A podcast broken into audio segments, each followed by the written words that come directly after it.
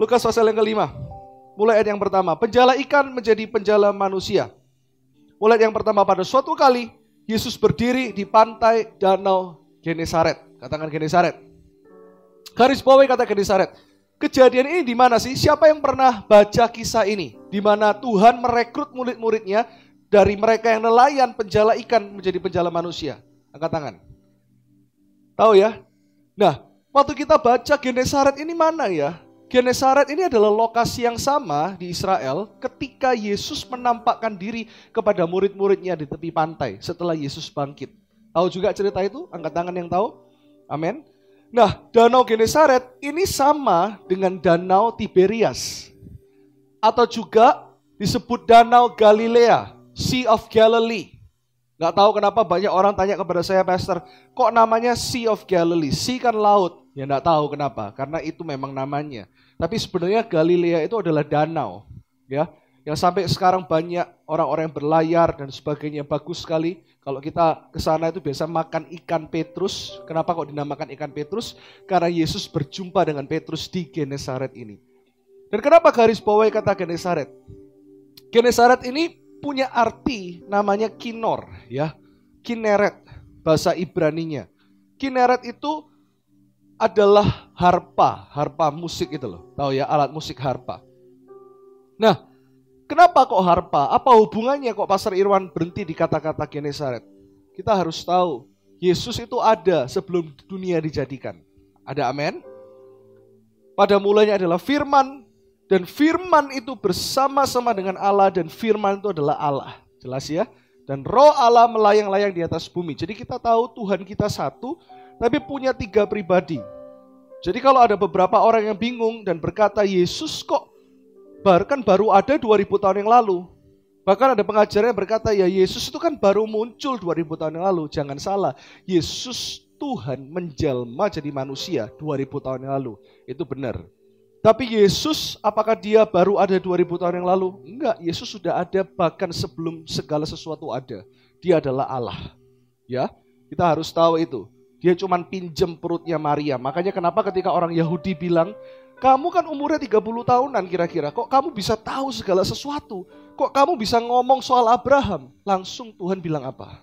Ya, before Abraham was, I am. Artinya gini, sebelum Abraham ada, aku hidup. I am itu namanya Allah, namanya Yesus, Yeshua, ya, Yahweh, Yeshua save itu adalah nama Yesus Kristus Tuhan. Jadi Yesus kita adalah Tuhan yang hidup dulu, sekarang, dan selama-lamanya. Dan Genesaret dan, dan, dan, dan di perjanjian lama sudah muncul banyak sekali bayangan-bayangan Tuhan Yesus. Dan Daud menangkap itu. Daud menangkap itu dan dia berkata bahwa ketika dia melihat danau Tiberias, danau Galilea, dia bilang upon this harp, di atas uh, sungai ini, di atas apa harpa ini, aku akan memainkan musik dan puji-pujian bagi Allah keselamatanku. Jadi Genesaret ini ngomong soal kasih Tuhan. Genesaret ini ngomong soal kedaulatan Tuhan. Genesaret ini artinya adalah kasih karunia yang berlimpah-limpah di mana Tuhan selalu membawa Anda di saat Anda gagal. Tuhan selalu tarik Anda kepada kasihnya lagi. Makanya kenapa Anda mesti ingat ketika murid-murid itu menyesal Yesus disalib bahkan mereka tidak tahu Yesus bangkit. Yesus menampakkan diri di tempat yang sama di mana Yesus merekrut mereka. Saat ini apa pun yang Anda alami, saya tahu kadang kehidupan itu tidak mudah. Anda mengalami tantangan mungkin dalam pekerjaan, Anda mengalami tantangan dalam rumah tangga. Tantangan apa pun yang Anda alami, Anda harus balik ke Genesaret. Genesaret itu adalah kasihnya Allah.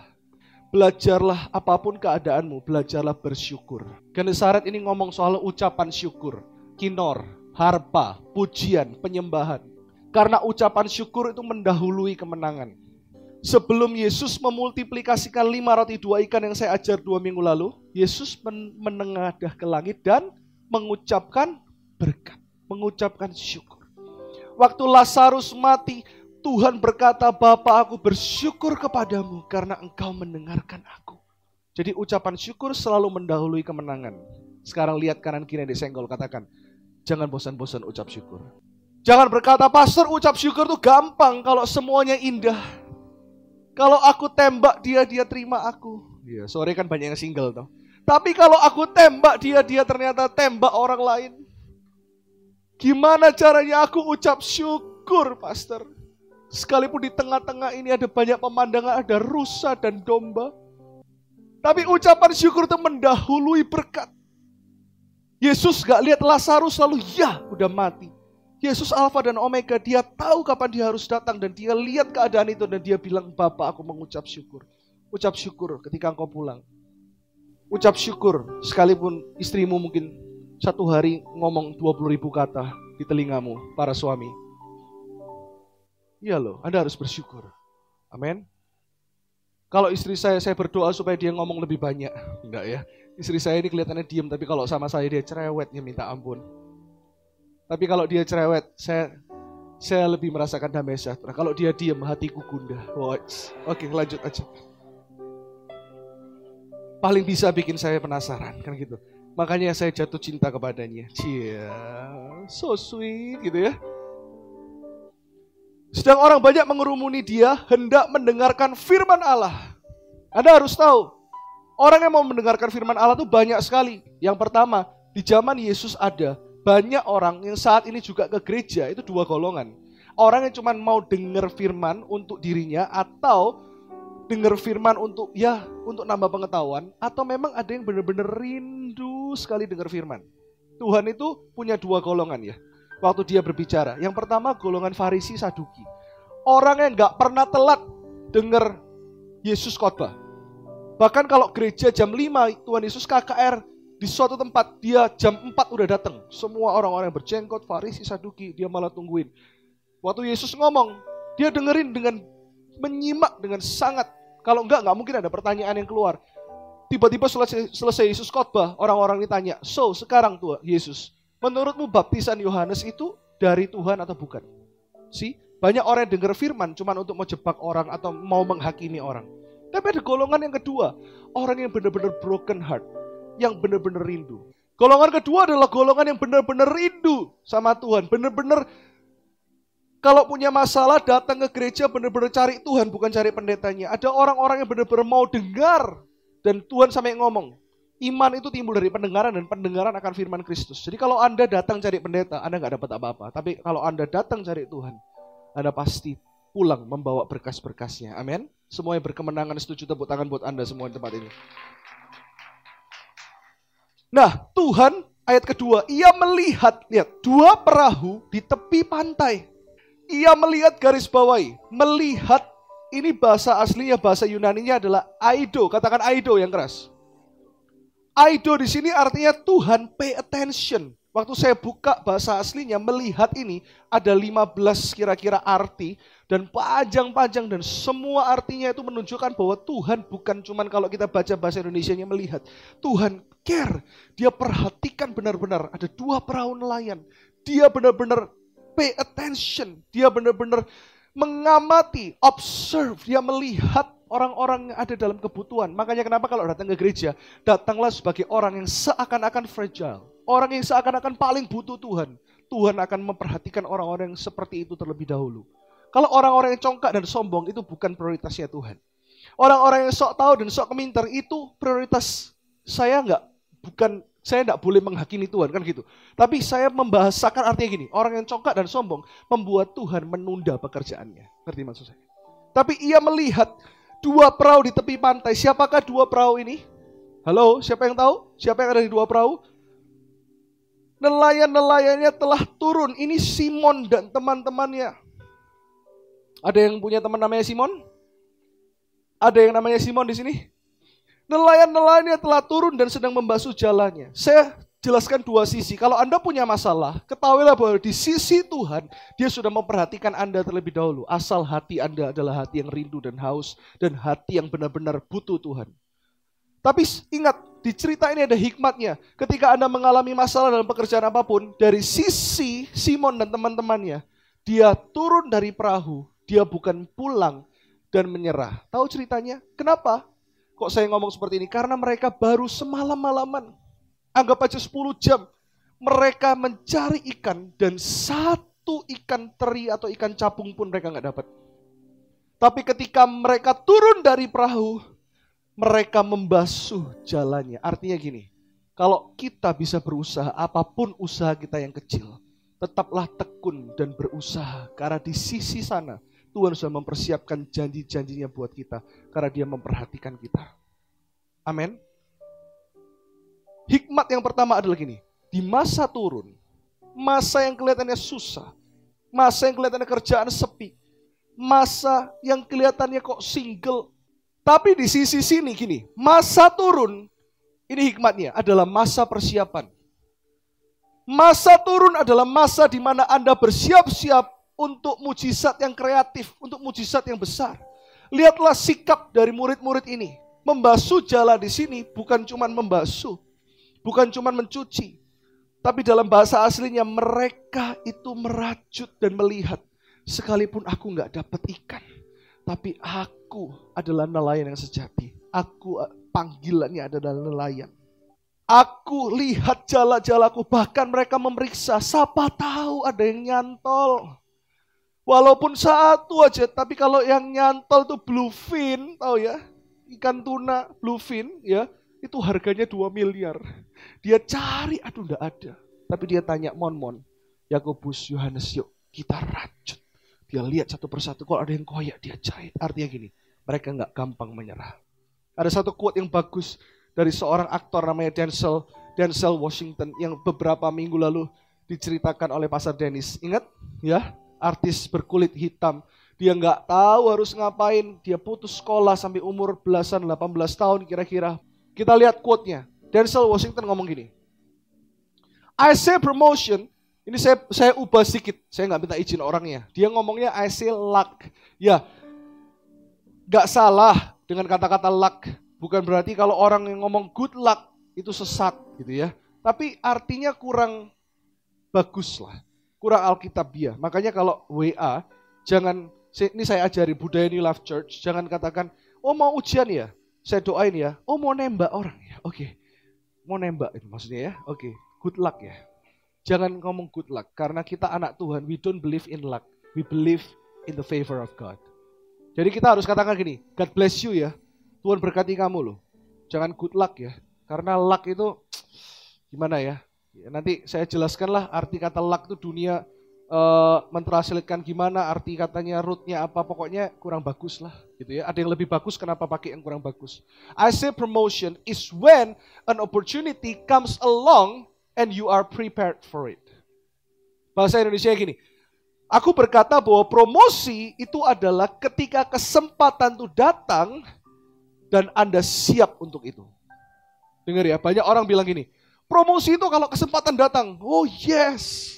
Benar Promosi itu ya bagi yang jomblo adalah ketika suatu hari nanti tidak ada angin, gak ada hujan. Kemarin saya baru berkatin salah satu jemaat ya pasangan ya sekarang sudah dipasangkan karena sudah diberkati kemarin menikah. Polosnya minta ampun lucu sekali pemberkatan terpolos yang saya pernah pergi. Ya kalau beberapa yang melayani tahu ya waktu wedding kiss dan sebagainya. Wah itu kenangan yang nggak akan saya lupakan gitu ya. Jadi waktu you make kiss your bride, noleh ke saya. Di mana pastor? Saya bilang, terserah kamu.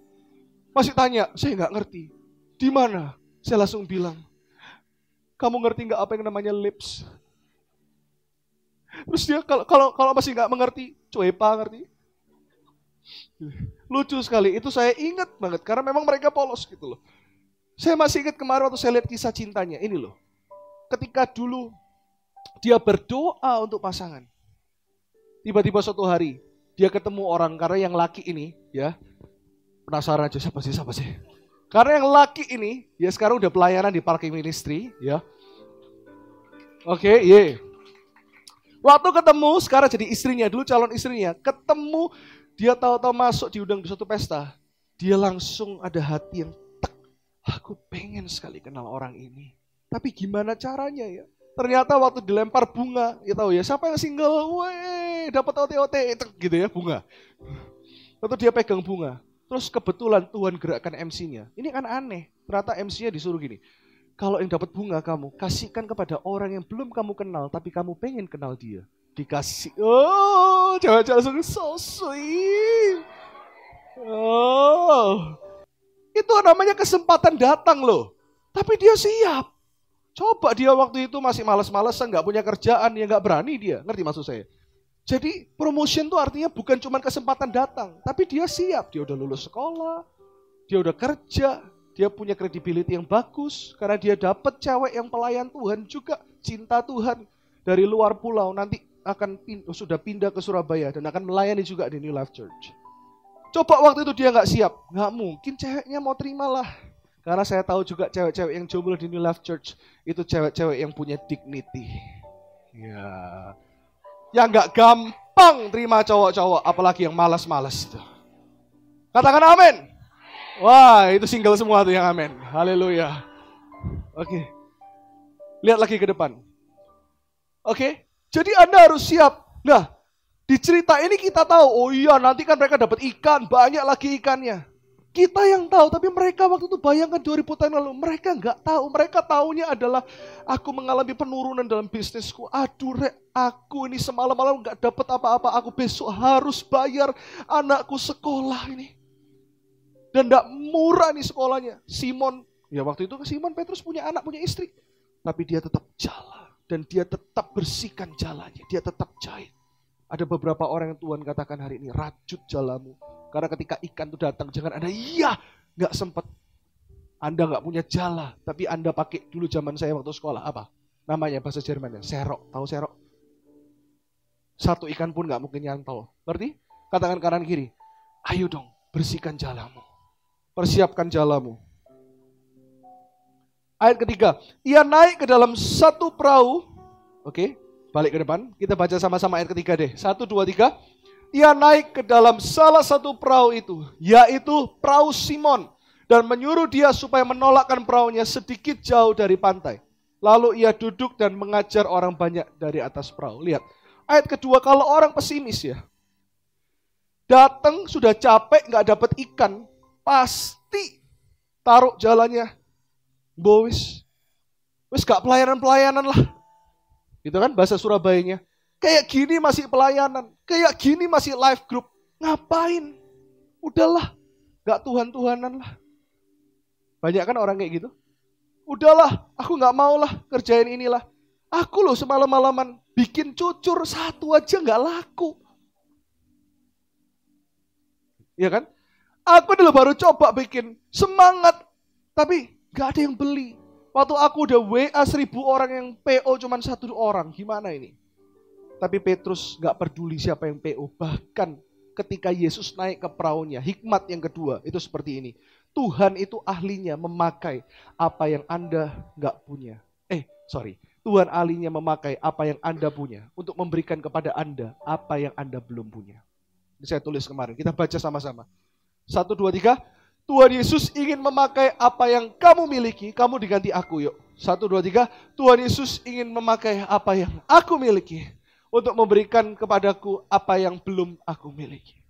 Artinya gini, ketika Yesus naik ke perahu, mereka memberikan perahunya. Bayangkan ya ceritanya seperti tadi. 10 jam lebih nggak dapat ikan, sudah capek, baru selesai merajut jala, melihat jalannya. Yesus naik, itu artinya mereka suruh kerja lagi. Tapi mereka be available. Karena Tuhan tuh ahlinya memakai lima roti dua ikan khotbah dua minggu yang lalu. Tuhan itu ahlinya memultiplikasikan apa yang ada padamu. Dan Tuhan mau pakai itu untuk memberikan apa yang belum ada padamu. Amin. Kalau kita belajar ya, kalau orang ikut Tuhan itu seru. Kalau Anda harus setia dalam satu bidang, maka Anda dipercaya dengan banyak bidang, bahkan mungkin kalau Anda lulusan ini, belum tentu kerjanya ini kadang-kadang. Tuhan bisa buka jalan, ciptakan jalan yang lain, promosi yang lain, di tempat yang Anda nggak pernah pikirkan. Saya punya satu teman, saya nggak akan sebutkan brandnya. Ya, saya kenal dia itu dari bertahun-tahun lalu sejak zamannya saya ngeband dan dulu namanya Amazing Boys Band. Dia ini uh, seorang cewek gitu ya, wanita. Dia ini suka ikut dulu waktu Amazing Boys Tour. Jadi kita ini dulu sering tour ya. Yang paling tahu perjalanannya salah satunya sahabat saya yang dari lama yang saat ini di sini ya Daniel gitu ya. Jadi sama-sama oldiesnya. Ya, Daniel ini worship leader yang luar biasa. Kalau saya kan cuma bisa main piano sama teriak-teriak sedikit gitu lah ya. Nah, bertiga. Nah, setelah waktu kita mulai tour, pasti dong yang namanya band pasti punya banyak fans. Nah, saya jadi temenan dengan orang ini karena dia salah satu amazing boys freak kan gitu ya. Ke mana pun dia pergi bantu jualin CD-nya pakai pakai kaosnya. Singkat cerita, dia ini punya bakat suka main musik. Terus dia kalau tour karena dia ini cewek tomboy, dia ajak beberapa cewek-cewek lain ya kan? Nggak mungkin kalau cowok band tour dia ikut sendiri. Karena dia ikut pengen ikut. Jadi band pembuka lah nyanyi lah bikin lagu lah. Jadi kadang-kadang dulu buat cowok-cowok itu kan tahu cowok-cowok band ya yang suka-suka sok cool gitu. Kayak ah ngericuy aja cewek-cewek ini. Wah gaya. Minta bikin lagu apa. Gitulah gaya-gaya gitulah ya nah terus singkat cerita jadi temenan deket sampai suatu hari dia kuliah tapi waktu dia kuliah dia ambil kuliah film ya dia kuliah menjadi menjadi seorang director di LA di Los Angeles dan waktu itu dia kuliah, jangan pikirkan, wah LA. Waktu dia ke LA itu dengan jeripayah.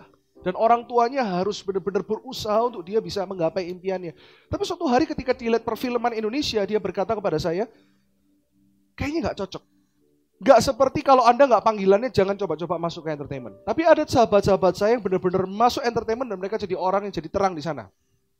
Siapa? Salah satunya Pak Coki. Coki, Coki Sitohang kehidupannya benar-benar melayani Tuhan tertanam di gereja lokal, jadi pemimpin sel, jadi pemimpinnya banyak entertainer. Nah tapi orang ini mungkin karena bukan dulu panggilannya, karena dia cewek, dia waktu masuk dia kaget, dia ketemu produser-produser yang bikin film ini, film itu, saya nggak usah ngomong judulnya lah. Setelah dia lulus sekolah, tiba-tiba dia bilang, kayaknya aku nggak cocok. Saya bilang jangan maksa, kalau kamu memang nggak cocok. Dia konseling, akhirnya kenal sama kita berdua. Oke, di saat dia ada jalan, dia pulang ke sini pengangguran, dia bingung. Apa ya? aku nih nggak punya apa-apa, nggak bisa apa-apa. Dan aku sekolah ternyata gagal karena aku di Indonesia aku nggak bisa jalankan apa yang aku sekolah. Dia buka internet, dia temukan satu resep makanan. Dia nggak bisa masak sama sekali. Tapi Tuhan pakai orang yang rindu dan mau memakai apa yang dia punya. Tahu nggak apa yang dia punya? Dia cuma punya pen, punya satu teman di kamar dia ngomong di kamarnya di Surabaya, bukan di dapur yang layak, di kamar dia coba bikin sebuah adonan kue yang gak jadi-jadi awalnya. Karena dia gak bisa masak, tapi tiba-tiba ada kerinduan. Terus dia coba lagi, dia coba lagi. Kok lumayan ya? Anda harus tahu ya, apa pun profesi kita, kita harus jadi pengkritik terbesar untuk diri kita sendiri. Ngerti maksud saya? Saya pun banyak lihat khotbah saya di internet, bukan berarti kalau di luar saya memang juga selalu ingat khotbah lagi karena saya juga mengkhotbahkan di gereja-gereja di mana saya undang, saya khotbahkan seperti yang saya khotbahkan di jemaat saya. Tapi saya juga lihat apa ya yang kira-kira kurang dan dan kira-kira harus diperbaiki. Jadi kalau Anda bikin kue atau bikin apa pun, jangan cepat puas. Bikin enak ya, enak ya. Terus Anda kasih ke teman Anda, ini loh cobaan enak. Apa sih? Kok enak ya? Wah ini lo nggak mateng dalamnya. Terus Anda bisa jawab lagi, lo memang modelnya tuh nggak mateng kayak gitu. Ada lo orang kayak gitu. Ada lo sungguhan. Saya ini pernah ya, ditanyain kalau ditanyain orang harus jujur. Ini saya bikinkan gini, gini, gini, modelnya kayak gini waktu kita makan. Hmm, kayaknya kok kalau namanya kayak gini tuh enggak kayak gini ya. Enggak, memang kalau di tempat ini ya memang kayak modelnya kayak gitu. Oh ya wis lah apa-apa ya. Oke, oke, oke. Ya kalau gitu ya sudah diem aja kita kan gitu. Tapi dia waktu bikin dia tahu nih nggak enak. Tapi kok aku cuma punya satu resep ini ya. Aku yakin Tuhan bisa pakai ini. Dia coba lagi, dia coba lagi. Terus dia mulai open PO katanya. Tiba-tiba waktu open yang beli tiga orang, lima orang, tiba-tiba tujuh orang, seminggu bisa 30 orang, 50 orang dari satu resep dari internet. Tiba-tiba dia bisa punya satu brand yang saat ini kalau saya sebutkan, apalagi Anda orang Surabaya, saya jamin Anda pasti tahu brandnya itu apa. Dari dia dulu sekolah, dia sekolah dulu harus dengan susah payah pulang nggak punya kerjaan. Dia cuma punya satu dapur kecil, bikin dari kamar pindah ke dapur. Sekarang bukan berarti berkat Tuhan cuma keuangan ya, tapi salah satu berkat Tuhan juga keuangan loh kalau Anda setia. Dia dari satu adonan kue ini, dia kongsi sama partnernya. Dia bisa beli rumah sebelahnya, dia bisa beli rumah satu lagi untuk dia merit.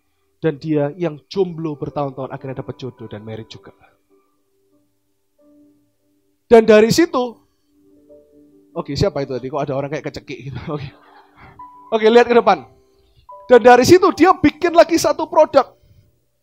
Satu produk itu waktu itu dia launching di Bali. Saya dan istri saya diundang waktu itu karena kebetulan kita juga di Bali. Eh dateng oh, dateng oh. Dan dia orang Surabaya, eh, cepetan cobaan, cobaan entah. Ya kan kalau ngomong apa adanya, bukan terus kalau sukses terus dari orang Surabaya ngomongnya udah, halo, di mana kamu pastor? Coba datang ke tempatku lah ya. Ada loh orang gitu, sukses sedikit udah kalau ketemu orang Surabaya udah ngomong Surabaya aja lah, kan gitu kan. Jangan kalau pada orang Surabaya tiba-tiba jadi Jakarta gitu. Aduh, pastor udah lama nggak ketemu ya. Aduh, pastor kurus banget. Atau kok kamu orang Surabaya jadi orang Bandung? Iya, karena udah nggak biasa, udah lama tinggal di Bandung. Ada loh kayak gitu. Sampai aduh, kalau ketemu orang Surabaya, ya Surabaya aja lah gitu loh. Jadi orang apa adanya aja lah. Nah, ayo datang loh. Saya coba dari satu brand, sekarang dia jadi masak terus. Sebenarnya dia bilang gini, aku ini nggak pinter kok. Sebenarnya saya cuma dapat kunci satu ya. Orang tuh nggak harus pinter masak untuk jadi chef yang hebat atau jadi pengusaha restoran yang hebat. Kenapa? Anda cuma harus bisa pinter makan aja. Ngerti maksudnya? Jadi waktu Anda makan, wah itu langsung, haleluya. Jadi gini loh, jadi waktu Anda makan, Anda tahu ini enak enggak? Kalau enggak enak, Anda nggak bisa masak. Ya chefnya suruh masak sampai enak, ngerti? Masak lagi. Aduh, Enak enggak? Enggak enak. Jadi kritik terus, kritik terus sampai keriting gitu ya, bukan gitu. Tapi dia waktu pikir itu, waktu kita makan hari itu, dia bilang, ayo, kamu gak usah bayar hari ini. Bilang, Wah, gak usah bayar. Oh, enggak gitu ya. Anak ini live church jangan gitu loh, malu-maluin. Begitu gak usah bayar, satu lusin. Enggak, coba dulu. Aku udah kenyang. Saya bilang. Waktu hari itu saya istri saya, sama istri saya bilang ini. Hmm, dia tanya gimana? Saya bilang, ini enak. Mosok, dia bilang itu, sungguhan. Terus dia bilang, dulu aku launching yang model ini beberapa bulan lalu di Surabaya itu gimana? Saya bilang, itu enggak enak. Loh, saya ngomong terus terang, iya, enggak enak ta? Loh, iya enggak enak. Tapi saya bilang enggak enak, tapi laris gitu loh. Saya bilang, iya ya, tapi enggak enak ya. Terus dia bilang ini, heran ya, dia enggak marah, dia bilang, memang enggak enak, kamu jujur. Aku sendiri yang waktu launching itu enggak enak. Jadi saya nyoba ini, bikin ini, dia bilang, seribu kali. Beneran, ini ini saya enggak membesar-besarkan. Dia tuh, waktu dia ngomong, kira-kira tuh kayak seribu kali lah. Jadi bilang, dia kiasannya gini, ribuan kali wis, gak terhitung saya buang berapa bahan. Sampai saya sendiri ngomong, ini enak. Dia cuma dari satu resep, sekarang bisa bikin. Sampai sekarang apa dia jago-jago banget? Enggak, banyak lebih jago dari dia. Tapi dia tekun, dan Tuhan pakai ketekunan dia. Dari yang gak punya kerjaan, jobless. Tapi dia cuma berani ngomong, berani promosi, berani tekun, berani ambil waktu untuk kerjakan satu aja ada nggak satu hal yang Anda punya passion hari ini? Aku punya passion. Passionku itu kuliner. Ya bukan itu maksudku. Maksudku passion apa? Kalau Anda lihat baju itu loh, ada, aduh kayaknya aku pengen jahit. Kalau Anda lihat tepung, Anda lihat tepung itu menari-nari. Dan ada lagu, dan ku kan menari. Ngeri. Waktu Anda lihat tepung, Anda lihat, adonan ini bisa jadi apa ya? Waktu Anda lihat margarin, Anda langsung lihat terang bulan. Ngerti maksud saya? Anda punya nggak passion yang kayak gitu? Pulang kerjakan satu aja. Jangan muluk-muluk. Ah, aku punya lima cita-cita. Nggak apa-apa. Tapi satu aja selesaikan dulu. Karena Tuhan ahlinya memakai apa yang ada padamu. Untuk memberikan dan menambahkan apa yang belum ada padamu. Amin. Tepuk tangan dong buat Tuhan Yesus. Kalau passionmu nyanyi, ya nyanyi terus sampai bagus. Sampai nggak ada miringnya dikit. Sampai kalau gini. Sampai kalau monitor ini nggak bunyi pun. Anda nggak fals, nggak bleset sama sekali. Ini kalau saya ini saya ngomongkan namanya aja.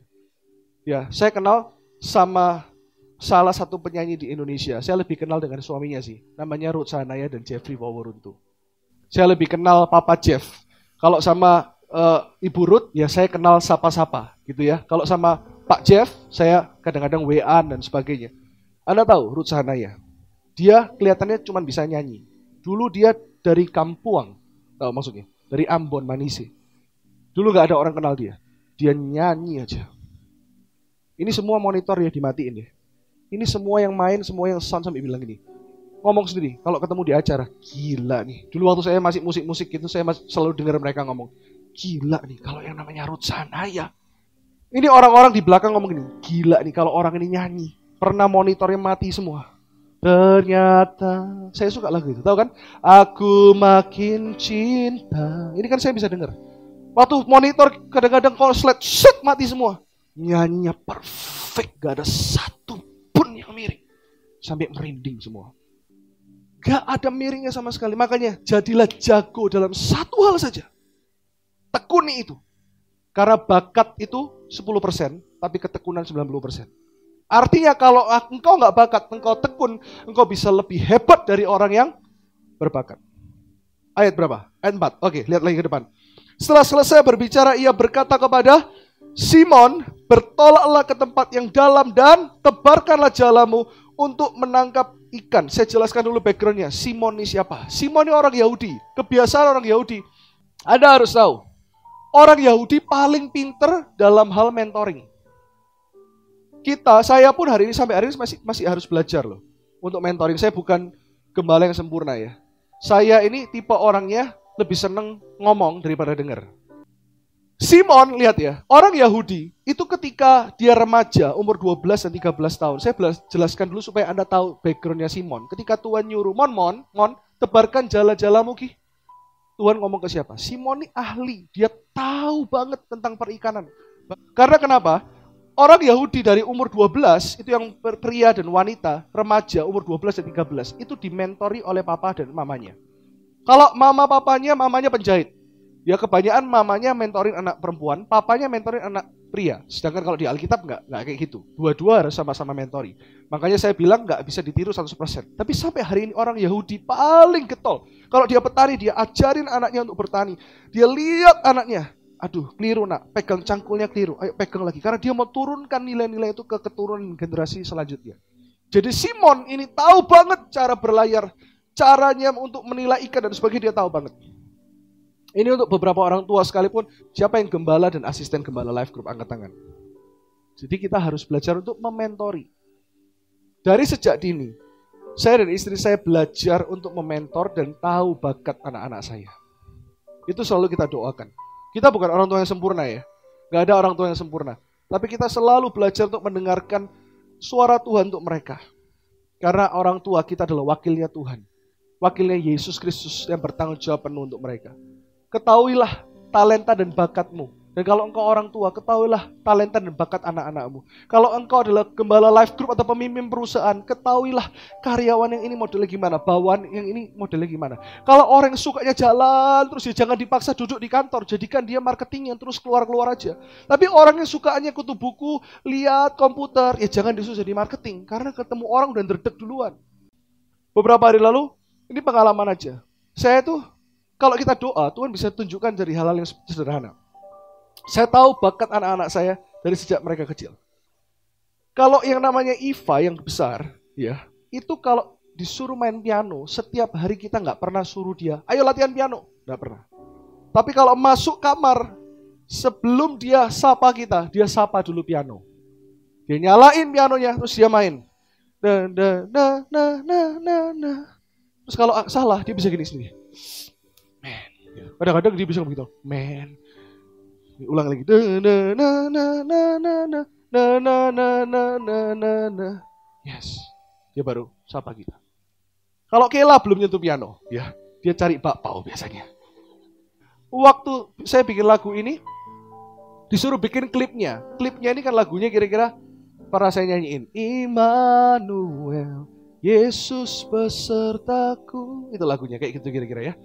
Nah, ini produsernya minta bikin klipnya itu karena depannya di saat tiada jalan kan gitu. Bikin di sebuah lapangan yang gede, terus ada anak kecil lari-lari. Saya langsung bilang gini, maksudmu anakku? Oh iya, ngomong aja yang jelas gitu. Akhirnya ini thank you buat Vian dan teman-teman yang menemukan tempat yang nggak usah jauh-jauh. Kemarin waktu saya syuting di sana, Sheila juga pernah syuting di sana. Bagus sekali. Pada nanya, di mana? Saya jawab London. Oh, oh iya, London. Padahal tahu nggak di mana? Kenjeran. Bangga jadi orang Surabaya ya. Tepuk tangan buat orang Surabaya. Nah, kalau Ivo ada ketahuan bakatnya main musik terus kita doa terus kalau kira kira istri saya nanya, saya ngomongin kalau Iva saya tahu minimal dia tuh jago main musik, dia jago nyanyi. Karena kalau denger nyanyi lagu kayak Never Enough, tahu-tahu dia nyanyi sendiri. Never enough, never enough. Papa, it's good right? It's good right? udah ketahuan nih. Kalau adiknya nyanyi karena gangguin cecenya. Kalau cecenya nyanyi never enough, adiknya langsung nyanyi lagu lain. Happy ya ya ya kayak apa kayak gitu. Dikeras-kerasin. Jadi yang satu bakatnya musisi, yang satu mungkin uh, stand up comedian no, no, I'm just joking. Istri saya tanya, kira-kira apa ya? Gak sengaja waktu syuting, di saat dia ada jalan kan gitu kan, dia harus jalan-jalan sendiri waktu itu. Ini umurnya baru dua tahun lebih loh. Oke, sama Vian dikasih tahu gini. Kalau nanti lari ada oh, kan lagunya jalan terus. Kalau uh, uncle bilang senyum langsung ke papa, ketawa ya. Begini-gini. Anak saya yang gede, oke. Okay. Tapi anak saya yang gede itu lebih polos dan dia nggak bisa nggak terlalu bisa acting. Lah waktu lari, lari ke papa. Waktu lari gitu di tengah-tengah jatuh, kasihan loh di aspal di kenjeran. Jatuh, pek. Terus dia saya langsung, eh, eh, kamu nggak apa-apa ya? Wah itu kalau diambil kan jadi keren ya, kayak natural. Kamu nggak apa-apa ya? Gitu. Sekalian gitu. Jadi waktu saya ngomong gitu, istri saya tuh orangnya lebih tough, bilang, udah apa-apa. Saya lebih khawatir, gak apa-apa, gak apa-apa. Keluar air matanya. Begitu dia dengar masuk TV loh. Kan Youtube, apa dia kan, pokoknya masuk TV. Dia langsung, ayo sekarang lari ke papa. Dia langsung, anak umur dua setengah tahun, langsung diem. Padahal sakit, dia diem. Begitu kelihatannya mukanya bete. Oke, satu, dua, tiga, take, lari ke papa. Tahu nggak? Dari mukanya bete, waktu take, tiba-tiba gini. Sambil dekiknya dua. Itu beneran loh, saya sampai kuat. Kalau Iva ya orangnya lebih polos, biasa-biasa aja. Dia sih sambil lari gitu lucu banget terus dipeluk ayo peluk papa ya pinter pinter pinter pakai cium saya lagi terus pada abis itu gini wah langsung direkturnya bilang bagus dua pet dua pet Ayo ulang lagi ya. Bete lagi. Ulang lagi ya. Satu, dua, tiga. Ketawa lagi. Eh. Setelah nggak tik itu, saya sampai sama istri saya kuakit. Oh bakat banget. Setelah berhenti, setelah selesai, diem lagi, main daun. Mukanya benar-benar flat. Profesional ini. Kayaknya bisa dikomersilkan nih, lumayan, lumayan. Langsung ada beberapa yang bilang, Pastor, buka Instagram, pakai endorse ini, produk ini. Tunggu, tunggu tanggal mainnya nanti ya. Cari manajer dulu. Siapa manajernya? Mau? Ini artinya gini, kita kenali. Balik ke Simon. Simon ini orang yang kenal sekali bakatnya karena dari brojol oe langsung lihat laut. Ngerti maksud saya? Tapi Tuhan bilang apa kepada Simon? Simon, tebarkanlah jala-jalamu. Bahasa Indonesia nggak jelas. Bahasa Indonesia cuma disebut jala. Tapi bahasa Inggris ya, apalagi di, di, di terjemahan yang lain dikatakan di di di, left, uh, di di NLT dikatakan your next ya. When he had finished speaking, setelah Tuhan Yesus selesai, dia berkata kepada Simon, he said to Simon, no go now go out where it is deeper and let down your nets, katakan nets, to catch some fish. Padahal lihat keadaannya dia udah semalam-malaman gak dapat ikan, sudah capek, perahunya pakai dinaikin lagi sama Tuhan Yesus dipakai untuk ngajar dia udah sangat capek di hal yang mustahil Tuhan masih bilang tebarkan jala-jalamu. Jadi tahu keadaannya ya. Hikmatnya adalah gini, Tuhan tidak bekerja sesuai dengan pengalaman pengalamanmu, kemampuanmu atau pengetahuanmu. Dia bekerja sesuai dengan kehendak dan kedaulatannya. Itu artinya kalau hari ini Tuhan bilang tebarkan jala-jalamu, tebarkan jangan cuma satu, tapi persiapkan semua jalanmu. Amin. Ayat 5. Simon menjawab, Guru, telah sepanjang malam kami bekerja keras dan kami tidak menangkap apa-apa. Lihat. Simon berkata, Guru telah sepanjang malam itu artinya gini. Dia kadang-kadang masih keluar egonya. Kamu nggak tahu apa? Ngomong sama siapa? Aku ini sudah tahu dunia perikanan. Kamu tukang kayu tahu apa? Kira-kira seperti itu ya. Karena apa? Saya bisa buktikan kenapa kira-kira dia ngomong seperti itu. Karena dia bilang gini, tetapi karena engkau menyuruhnya, aku tebarkan jala juga. Bukan jala-jala, tapi dia tebarkan satu jala. Padahal Tuhan suruh berapa jala? Banyak jala. Tapi kalau kita lihat dari sini, jangan ambil sisi negatifnya. Namanya manusia. Kadang bisa up and down. Saya nggak ambil sisi negatifnya, justru positifnya. Sekalipun Petrus ini taatnya setengah-setengah, tapi at least Petrus itu taat daripada orang nggak taat sama sekali. Amin. Dia gak melihat itu, tapi dia percaya, ya wis lah Tuhan, tak coba. Dia lemparkan satu jala dan lihat, ini artinya adalah iman sebiji sesawi. Sekalipun Anda taatnya sedikit, lebih baik Anda taat daripada Anda nggak taat sama sekali. Saya bukan ngajari Anda, oh ya kalau gitu suami-suamiku kuat jelas setengah-setengah. Berarti kalau banyak pasal Iran tuh gini, daripada nggak pelayanan sama sekali ya setengah-setengah pelayanan lah. Kalau artinya pelayanan harus datang jam 5, ya jam setengah 5, ya datang jam 5 kurang seperempat. Bukan itu artinya. Artinya gini loh, bisa ada masalah. Anda percaya sedikit saja. Seperti Alkitab berkata, Anda minimal punya iman seperti biji sesawi. Tuhan tuh nggak menuntut yang banyak-banyak. Lihat, biji sesawi itu seperti apa? Saya perlihatkan kepada Anda. Sih lihat. Petrus ngomong, ya udahlah tak tebarkan jala. At least ada usaha dari dirimu. At least ada percaya sedikit aja dari dirimu. Coba lihat pentelengin itu. Sama upil kita aja masih gedean upil kita. Ngerti maksud saya? Dan kalau Anda lihat biji sesawi itu, ada yang begitu kecilnya harus dilihat pakai mikroskop. Tapi lihat, ketika Petrus tebarkan jala, ketika dia taat, walaupun dia masih ada sedikit keraguan, lihat biji sesawi itu jadi seperti apa. Tampilkan pohonnya. Segitu gede. Katakan, wow. Dari yang segini, coba lihat tangannya diginiin. Jadi segitu. Luar biasa bukan? Lihat ayat yang ke-6. Apa yang Tuhan katakan. Apa yang terjadi. Dan setelah mereka melakukannya. Jadi sisi kita melakukan apa yang kita bisa. Katakan kanan kiri saya lagi. Lakukan apa yang kamu bisa. Mereka menangkap sejumlah besar ikan sehingga jala mereka mulai koyak. Wow. Lalu mereka memberi isyarat kepada teman-temannya di perahu yang lain supaya mereka datang membantunya. Dan mereka itu datang lalu mereka bersama-sama mengisi kedua perahu itu dengan ikan hingga hampir tenggelam. Coba sekarang lihat kira-kira perahunya segede apa. Kita lihat perahunya. Ini perahu di Danau Tiberias. Kalau waktu itu kita ke Israel, perahu seperti ini bisa diisi 50 orang. Dan bayangkan waktu Petrus taat menebarkan satu jala itu, dia menangkap ikan sampai koyak dan saya percaya ceritanya nggak ditulis mungkin. Tapi setelah pendapat banyak pasti dong lempar yang jala-jala yang lain. Masa cuma satu aja puas? Karena dia lihat begitu banyak ikan. Lah bayangkan Alkitab tadi ayat 7 berkata apa? Dua perahu penuh. Saya hitung ya.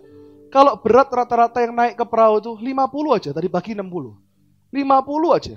Kali 50 orang. Berapa ayo? Masih bangun nggak? Hah? 2.500 kilo, dua setengah ton, dua perahu. Jadi berapa? Bayangkan ya, semalam-malaman satu ikan teri aja enggak dapat. Tapi karena Tuhan berfirman, makanya kenapa ada lagunya?